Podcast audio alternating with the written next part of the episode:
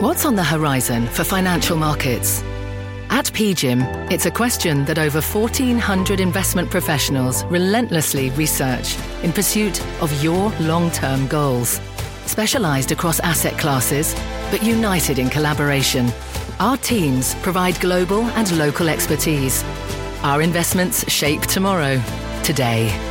Pursue your tomorrow with PGIM, a leading global asset manager. Bring in show music, please.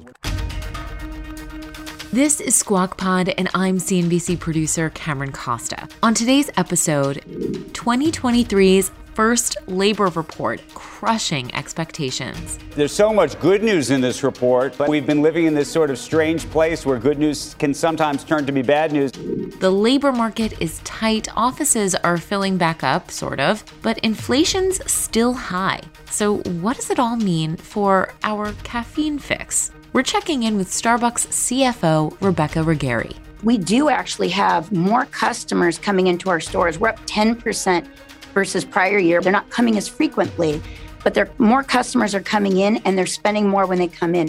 Plus, one business that's had a rip roaring year oil giant Chevron and its massive $75 billion buyback. The profits, the shareholder returns, and all the pushback from the White House with the oil giant's CEO, Mike Wirth. What we're doing now is consistent with what we've always done. The numbers are, are bigger because we're a better company. It's Friday, February 3rd. It was the best of times, it was the worst of times. And Squawk Pod from the Golfing Green begins right now. Stand Becky by in three, two, one. Cue please. Good morning, everybody. Welcome to Squawk Box here on CNBC. We are live from the AT&T Pro Am at Pebble Beach. I'm Becky Quick, along with Joe Kernen. Andrew Ross Sorkin is holding down the fort at the Nasdaq stock market site in Times Square. Good morning, Andrew. Good morning. Good morning. It's very early for you. I'm thinking about it. yeah, it is. We're Three- still on East Coast time, 3 so it's all a.m. good. Exactly. Speak for yourself. Yeah, 3 a.m. I've been out here I've been here less time than Sunday, he has, so I'm still on East Coast time. I don't know what least. time I'm on. I'm on Davos time. More workers are returning to the office than at any time that we've seen since the pandemic first hit, and it might be the threat of layoffs and more potentially to come that's been driving the increase. Robert Frank has the latest numbers for us. Robert, what are you hearing? Well, Becky, more than half the nation's office workers are now back in the office on the average weekday. Office use for the 10 biggest cities hit 50.4% last week. That's according to Kastle. It's the first time it passed the magic 50% mark since the pandemic. There are big differences between cities, though. In Austin, Texas, 68% of workers are back. In San Jose, it's only 41%. New York is now at 48%. The actual number could be even higher. A survey of New York's biggest employers by the Partnership for New York City found that 52% of Manhattan office workers are now back. Only 10% are fully remote. That's down from 16% this fall. And most New York office workers are in at least three days a week. Employers say the new normal for New York will be around 56%. Now, the industries with the highest office rates are real estate, finance, and law. Tech now among the lowest. Labor experts say layoff fears are driving many workers back to the office, and more CEOs are cracking down. Starbucks telling employees to be in the office at least three days a week now. Disney requiring four days a week starting in March. Guys? Hey, Robert, I have to say, anytime you sit and talk to CEOs and a group of them, this is a subject that comes up. All of them trying to talk about how do they get workers back, what uh, kind of tricks have they put in place, what kind of rules have they put in place. I mean, this is still a struggle more than three years out, or three years out, I guess, at this point, from all of these situations. And um, what happens next? I guess part of the question I would ask, too, the numbers that you were just quoting, if it's 51% of workers who are back in the office, but back three days a week. Those numbers, is it they're back three days a week, or that's how many workers are in any given day in New York City? Yeah, that's in any given day. So if you look at, let's say, a Wednesday, it's up near 70, 80%, whereas a Monday and Friday, it's like 20 or 30%. And you're right, it is surprising that basically three years later, we're still celebrating the fact that half of the workers are back in the office. What was stunning to me about this Partnership for New York City survey is that the employers in New York City say that the new normal, even when we're going to reach the peak, will be 56% on the average weekday. So that's going to be, again, a big wow. Tuesday, Wednesday, Thursday. Basically, very few people in the office Monday and Friday. And so the question, not just for employers, but for cities, is what does a three day work week look like for cities whose economies, whose taxes, whose sort of whole commuting base is based on the five day work week? And that's going to be an adjustment that I don't think a lot of cities have really made. That I th- still think they're hoping for 80, 90%, and we're just not going to get there. No, and then, and then you think about the services surrounding that. Can you really run a restaurant lunch business if it's only three days a week, if you'd been counting on corporate accounts being there and expensing things? Um, it's going to be interesting. Robert, thank you. Now, speaking of jobs and of workers, today marks the first jobs report of the new year. The U.S. economy added 517,000 jobs in January, way higher than expectations, as in more than double the estimates. It's the strongest jobs gain since July of 2022.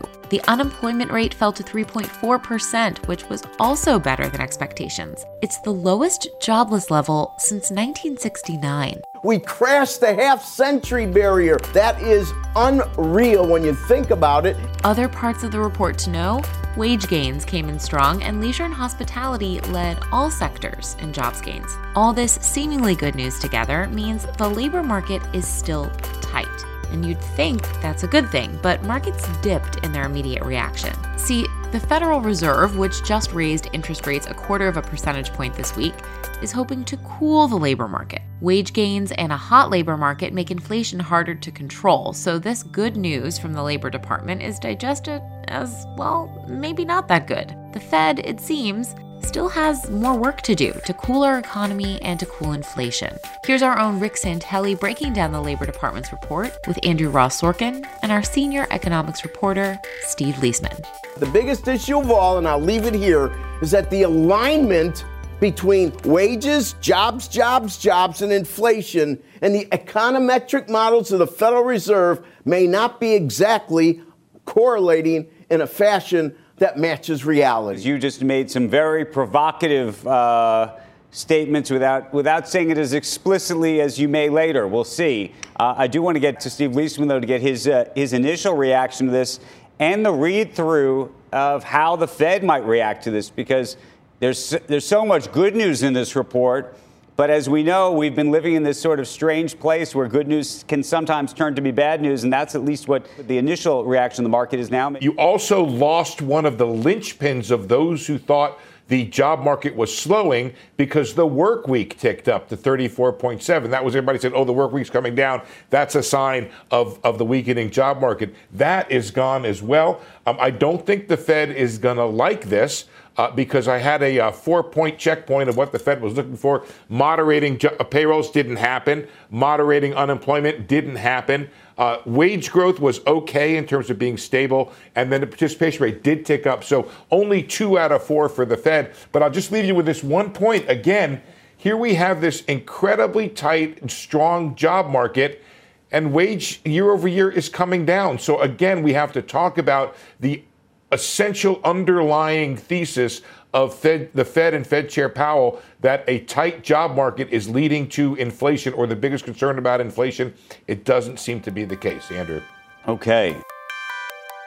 Mr. Kernen on the West Coast, Pebble Beach. We haven't even talked about how you're playing. Yeah, yeah, I know, I know. There's a lot of wind yesterday, uh, Andrew. There, you know, it's like anything else. It's uh, you know, there's good, there's bad. It was the best of times. It was the worst of times. It's like a kind of like a Dickens uh, uh, novel. He had one good swing, um, but there's always today. Uh, getting up at 1.30 in the morning. Next on Squawk Pod, the White House railing against big oil's big profits. But Chevron CEO Mike Wirth says his company's $75 billion stock buyback plan just makes sense. We're a better company than we were five years ago. So we're 20% more capital efficient. So we're actually able to deliver more output with less capital spending.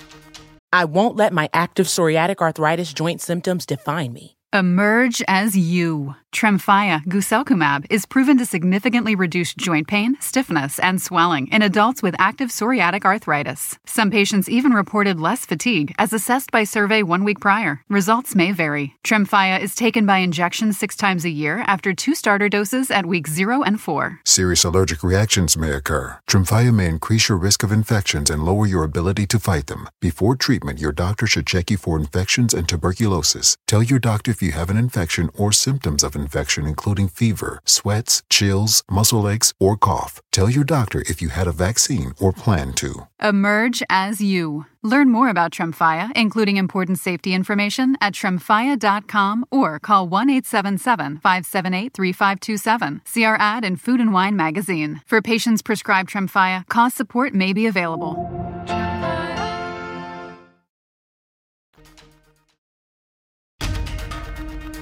This is Squawk Pod. Stand Andrew by in three, two, one. Q Andrew. Good morning uh, and welcome back to Squawk Box right here live from the NASDAQ market site in Times Square on one side of the country where we're doing, we're on both sides. This is a trans, not, it's a transcontinental show because uh, Becky and Joe are in Pebble Beach this morning. A headline, though, to tell you about, and I'm actually curious what both of you think about it. Uh, the Wall Street Journal announcing the SEC considering a softening of planned rules that require companies to disclose the effects of extreme weather and other costs related to global warming.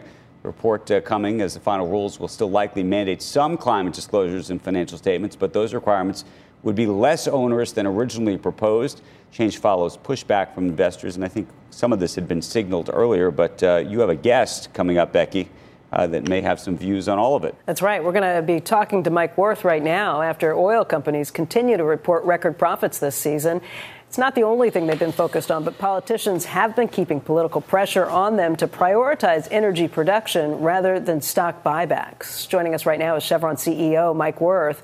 Last week, Chevron announced a $75 billion stock buyback and raised its dividend. And, and, Mike, welcome. It's the first time that you're talking to the media since that news first hit. It is. It's nice to be with you. It's nice to be with you, too. It's good to see you here. Um, that announcement sparked some big blowback from the White House very quickly. In fact, if I can just read some of this, the White House said at the time for a company that claimed not too long ago that it was working hard to increase oil production, handing out $75 billion to executives and wealthy shareholders sure is an odd way to show it. We continue to call on oil companies to use their record profits to increase supply and reduce costs for the American people. Now, that is uh, some politics at play. What do you make of what you heard from the White House?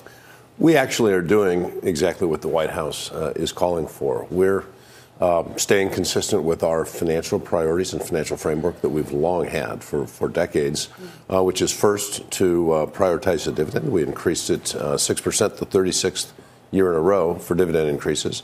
We increased organic uh, capital spending this year 30% above what it was last year. Keep a very strong balance sheet. And when we have cash excess to those needs, uh, we return it to the owners of the company. We had a prior repurchase program that was authorized five years ago when we were repurchasing at about $5 billion a year, and the program was a $25 billion program. We're a stronger company this year. We're repurchasing at $15 billion a year. Uh, a five year execution of that plan would be $75 billion. It's really no more than that. Uh, last thing I'll say is we had record production uh, in the U.S. last year, up 4%, the highest production we've ever had. We expect to grow the Permian Basin 10%. This year and globally, we expect to grow at a 3% compound annual rate for the next five years. So we're, we're investing in more production and we are returning cash you to our shareholders. did shareholders. not call that just shameful demagoguery, I don't think. It wasn't you that said that. I might have heard someone saying that. Maybe it was a voice inside my head. Maybe it was a voice inside my head saying it. How much uh, of the company do these horrible executives own, Mike? What percentage of it are, are you enriching there? It's a, it's a very small percentage it's of the a com- fraction of minuscule. a fraction. Now, the wealthy shareholders, let's talk about them. Do you have any pension plans? Do you have any teachers' uh, uh, plans that, that own any of this stock? Do you have any retirement plans that own? Is it just these wealthy fat cat shareholders that you're enriching? Or well, Joe, our shareholders are uh, Well, institutional exactly. funds. They they are uh, would, retired. would you agree that's shameful demagoguery, or you have a better word for it? Well, I'm not. I'm not going to really comment on what the, the White House said. I'll just say that we we, we understand the world needs more production, false. and we're investing it's, in it's, that. It is com- it's completely false, and it, it doesn't. It's not helpful. After you've said you're going to end fossil fuel production, to then turn around a year later and say that that's what you should be doing. Do you know do you like getting whipsawed? What should you be doing now as, a, as an executive? Joe, the, the mixed signals don't make it easier to allocate capital, they make it challenging. We try to look through some of the, the political rhetoric to the fundamental needs of the economy and of the country. We're trying to increase production, to bring prices down, to stabilize markets. And we invest through long cycles, which last much longer than uh, political administrations and election cycles, Thank and God. so we have to allocate capital on a scale of many decades, not just a How few long? years. It's, it's how long for the 75 billion? It's how many years is that? we, we didn't have it time bound. It could be at, five years, At the rate right? we're repurchasing shares right now, it would be five years. Five years. Let, let me just ask what what is the math that goes into how you figure out where you're putting things? Because the world's changed a lot. Um, governments are changing the way they value things. How do you figure out what you actually spend on production, what you actually spend to give back to shareholders? Yeah, it's a it's a function, Becky, of a very uh, consistent and and stable financial framework where we really do prioritize the dividend as the number one priority. Our shareholders uh, are, as Joe described, and they look to our company for income first. We're not a growth sector. And so we've got a, a 6% compound annual growth rate in our dividend over the last 15 years. Uh, we need to reinvest to generate the cash flow to support that. And so that's where the organic spending comes in. We're a better company than we were five years ago. So we're 20% more capital efficient. So we're actually able to deliver more output with less capital spending. And so it's a function of the opportunities, the ability to execute them, the supply chain realities that we deal with. The third priority is to keep our balance sheet strong because two years ago, three years ago, prices were negative and we were losing billions of dollars. You need financial strength in a commodity business that goes through cycles. And then when you have cash surplus to that, we try to return it to shareholders over time, ratably. We don't try to time buybacks. We've repurchased shares 15 of the last 19 years at a price that's $2 less than the, the volume weighted average over that whole period of time. So it's a very consistent, what we're doing now is consistent with what we've always done. The numbers are, are bigger because we're a better company.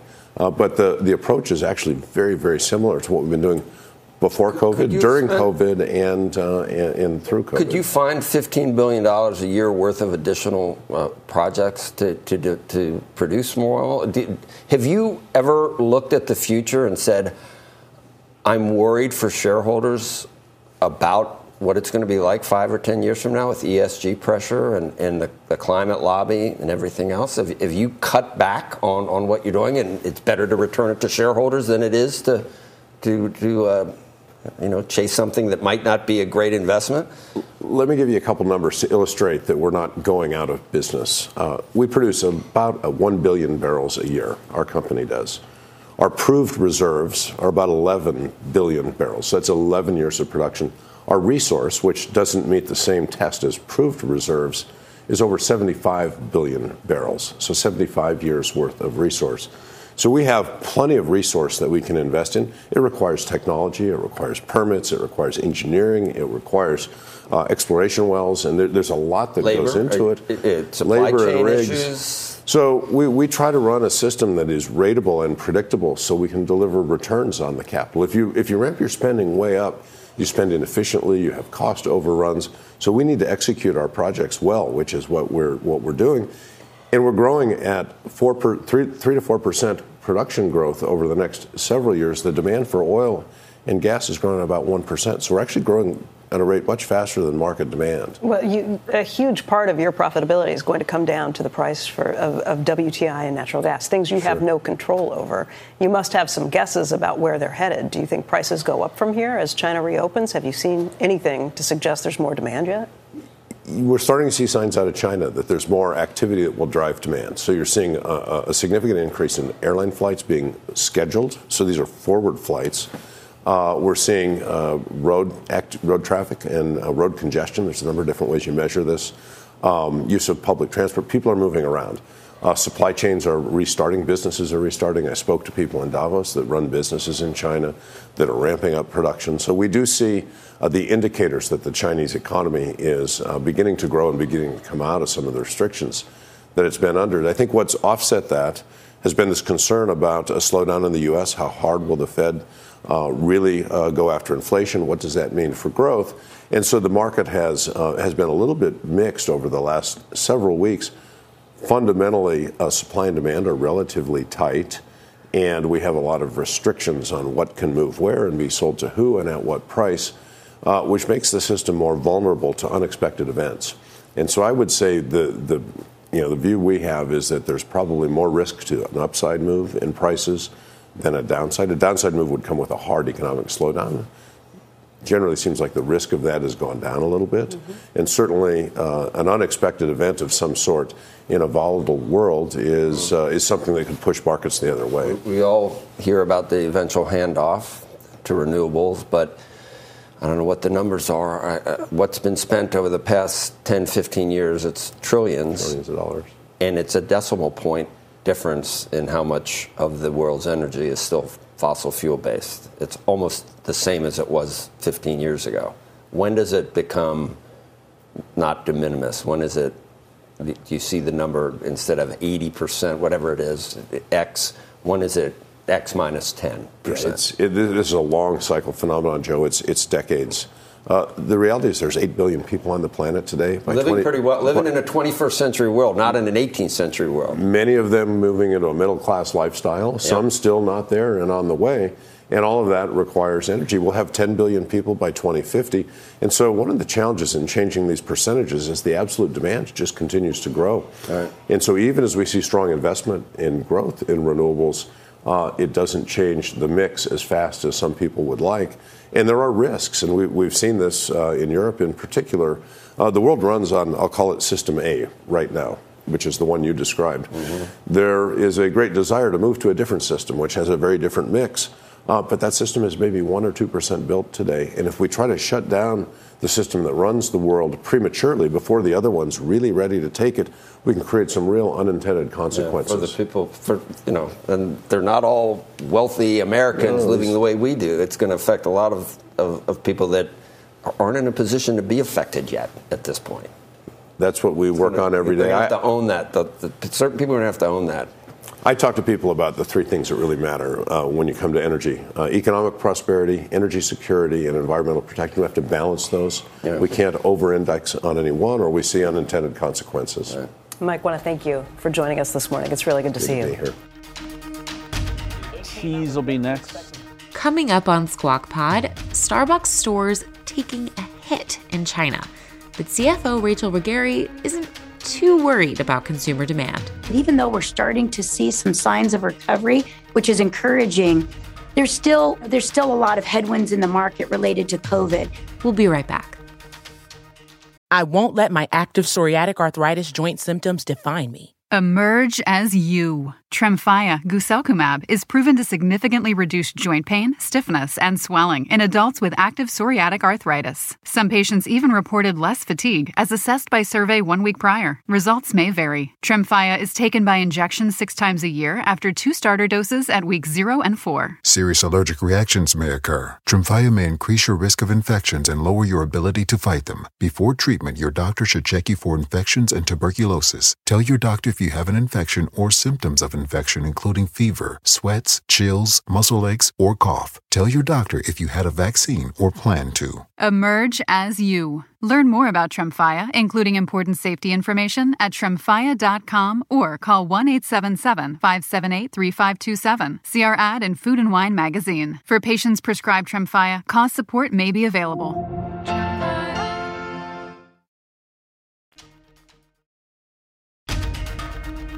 You're listening to Squawk Pod from CNBC. Here's Andrew. Starbucks missing analyst estimates on the top and bottom lines for its quarter. The miss driven by nearly 30% drop in China comparable sales, uh, with COVID closures weighing on demand. But in the U.S., comps were up 10%, and the company reiterated its fiscal 2023 outlook. Joining us right now, first on CNBC, is Starbucks' CFO, uh, Rachel Ruggeri. Good morning to you. Uh, bit of a mixed picture. The stock is off this morning. Um, I think really off the expectations of uh, the, the, the, reopened trade, if you will, uh, for China and, and, it, and it not happening. But I'm curious sort of how you see the China piece of this relative to the rest of the business. So when we look at China, as you saw, we had you know headwinds in Q1, and we expect that will continue into Q2. And that's largely driven by the fact that even though we're starting to see some signs of recovery, which is encouraging, there's still you know there's still a lot of headwinds in the market related to COVID. And so as a result, we expect the back half of the year to be stronger uh, than the first uh, couple quarters. and that's what we've guided. But we have a lot of confidence in what we're seeing because when you look at our international business, excluding China, we grew 25% in the quarter. And that's largely driven by recovery. We have double digit comps in markets like Japan, in markets like UK. And that just speaks to the strength of recovery. So we have every confidence that the headwinds we're seeing in China today will lead to tailwinds. And that's what gave us the ability to be able to reaffirm our guidance on a full year basis, but also gives us a lot of confidence in the growth that we've uh, the, the, growth that we've outlined for the years to come. Can you speak to um, just the the strength of the consumer? I mean, you look at some of the numbers in the U.S. up 10 percent.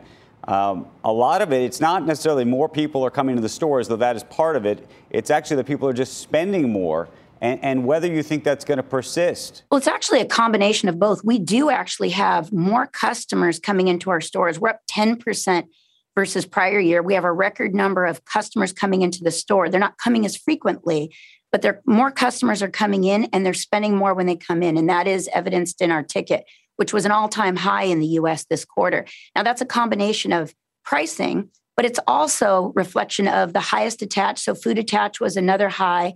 So, strong food attach, uh, continued attach with beverage, but it also reflects the personalization uh, that we have, increases like we saw an increase in customization as an example up 28% so it's our customers choosing beverages that are best for them and that work for them. The combination of all of that is leading to a higher ticket. What we're encouraged by is that led to the highest sales that we've ever seen in the US business on a weekly basis. Eight of our 10 highest sales days ever uh, came in the quarter with our red cup giveaway being the highest ever. So we have we're encouraged by what we're seeing. And as long as we continue to create value for our customers in that experience we think you know it supports uh, growth over the long term. And, and well, the reason I asked about the strength of the consumer, you know, we're hearing that uh, you know Walmart is seeing, and Amazon is seeing, and others are seeing that you know someone who might have been prepared, a, a, a very affluent person who might have been prepared to buy an 85-inch TV is now buying a 75-inch TV. But the opposite seems to be happening in your stores, and that's what I'm trying. I'm trying to understand what you think is happening. You know, definitely, we understand, and we're we're cognizant of the fact that our consumers, our customers are facing many challenges in terms of the economy, inflationary pressures, uh, employment pressures, things of that nature. So we recognize that that's a reality. But we have not seen an actual issue with our demand. Our customers aren't trading down. Uh, we're seeing them continuing to spend more. And we believe part of that is the fact that, you know, it is in some ways an affordable luxury. It's a routinized behavior. And as long as we can continue to create that value through the experience, whether it be through unique offerings that you can't get any other place, you can't make them at home, as well as different channels to be able to connect with us, we think that that's what's part of what's driving it. And we see it not only in the US, but we see it globally, which is encouraging. Part of what drove it was the gift card business, which was kind of a remarkable thing to behold.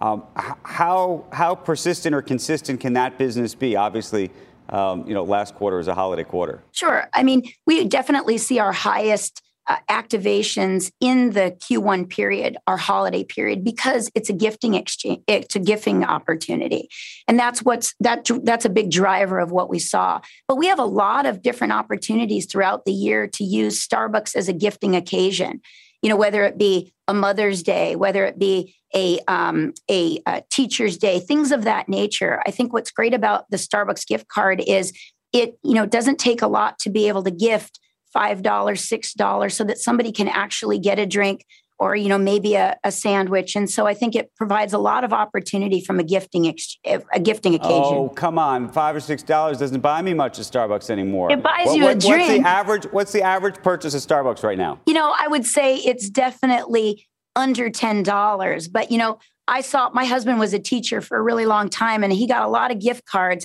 And it's a great way just to be able to go out, get yourself a drink, and you can do right. that with five dollars. You can do that with six dollars, which it's hard to do that with a lot of other gift cards. Uh, you had mentioned uh, that some of these drinks are getting, as we know, more and more complicated. That's where the margin is. Uh, the more complicated uh, the drink, uh, the higher the margin.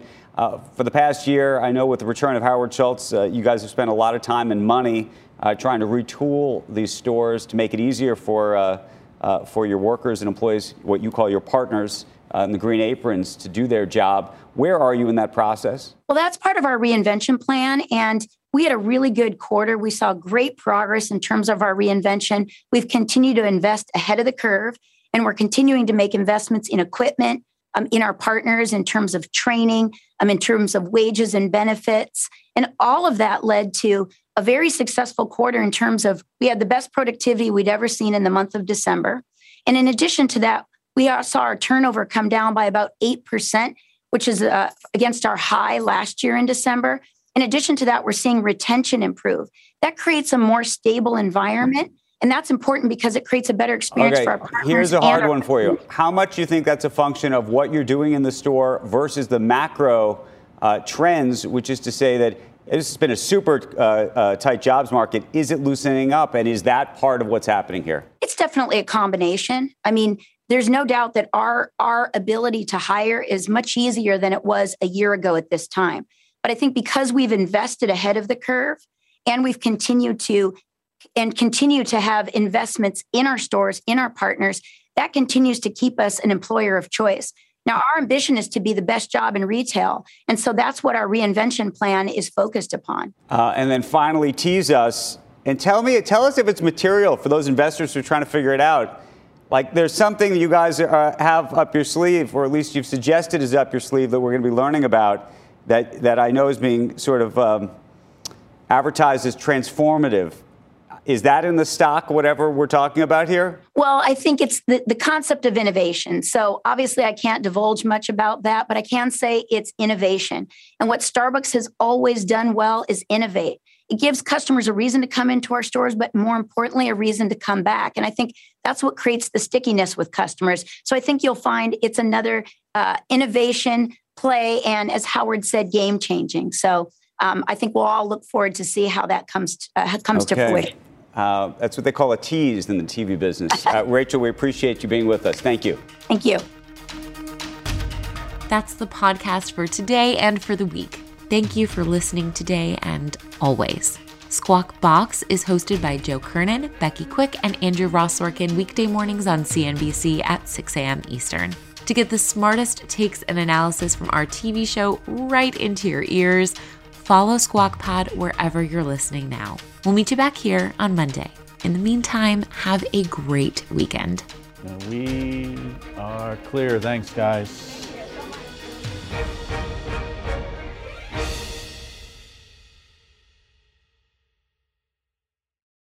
I won't let my active psoriatic arthritis joint symptoms define me. Emerge as you. Tremfya, guselkumab, is proven to significantly reduce joint pain, stiffness, and swelling in adults with active psoriatic arthritis. Some patients even reported less fatigue, as assessed by survey one week prior. Results may vary. Tremfya is taken by injection six times a year after two starter doses at week zero and four. Serious allergic reactions may occur. Tremfya may increase your risk of infections and lower your ability to fight them. Before treatment, your doctor should check you for infections and tuberculosis. Tell your doctor if you have an infection or symptoms of infection, including fever, sweats, chills, muscle aches, or cough. Tell your doctor if you had a vaccine or plan to. Emerge as you. Learn more about Tremfya, including important safety information, at tremfya.com or call 1 877 578 3527. See our ad in Food and Wine magazine. For patients prescribed Tremfya, cost support may be available.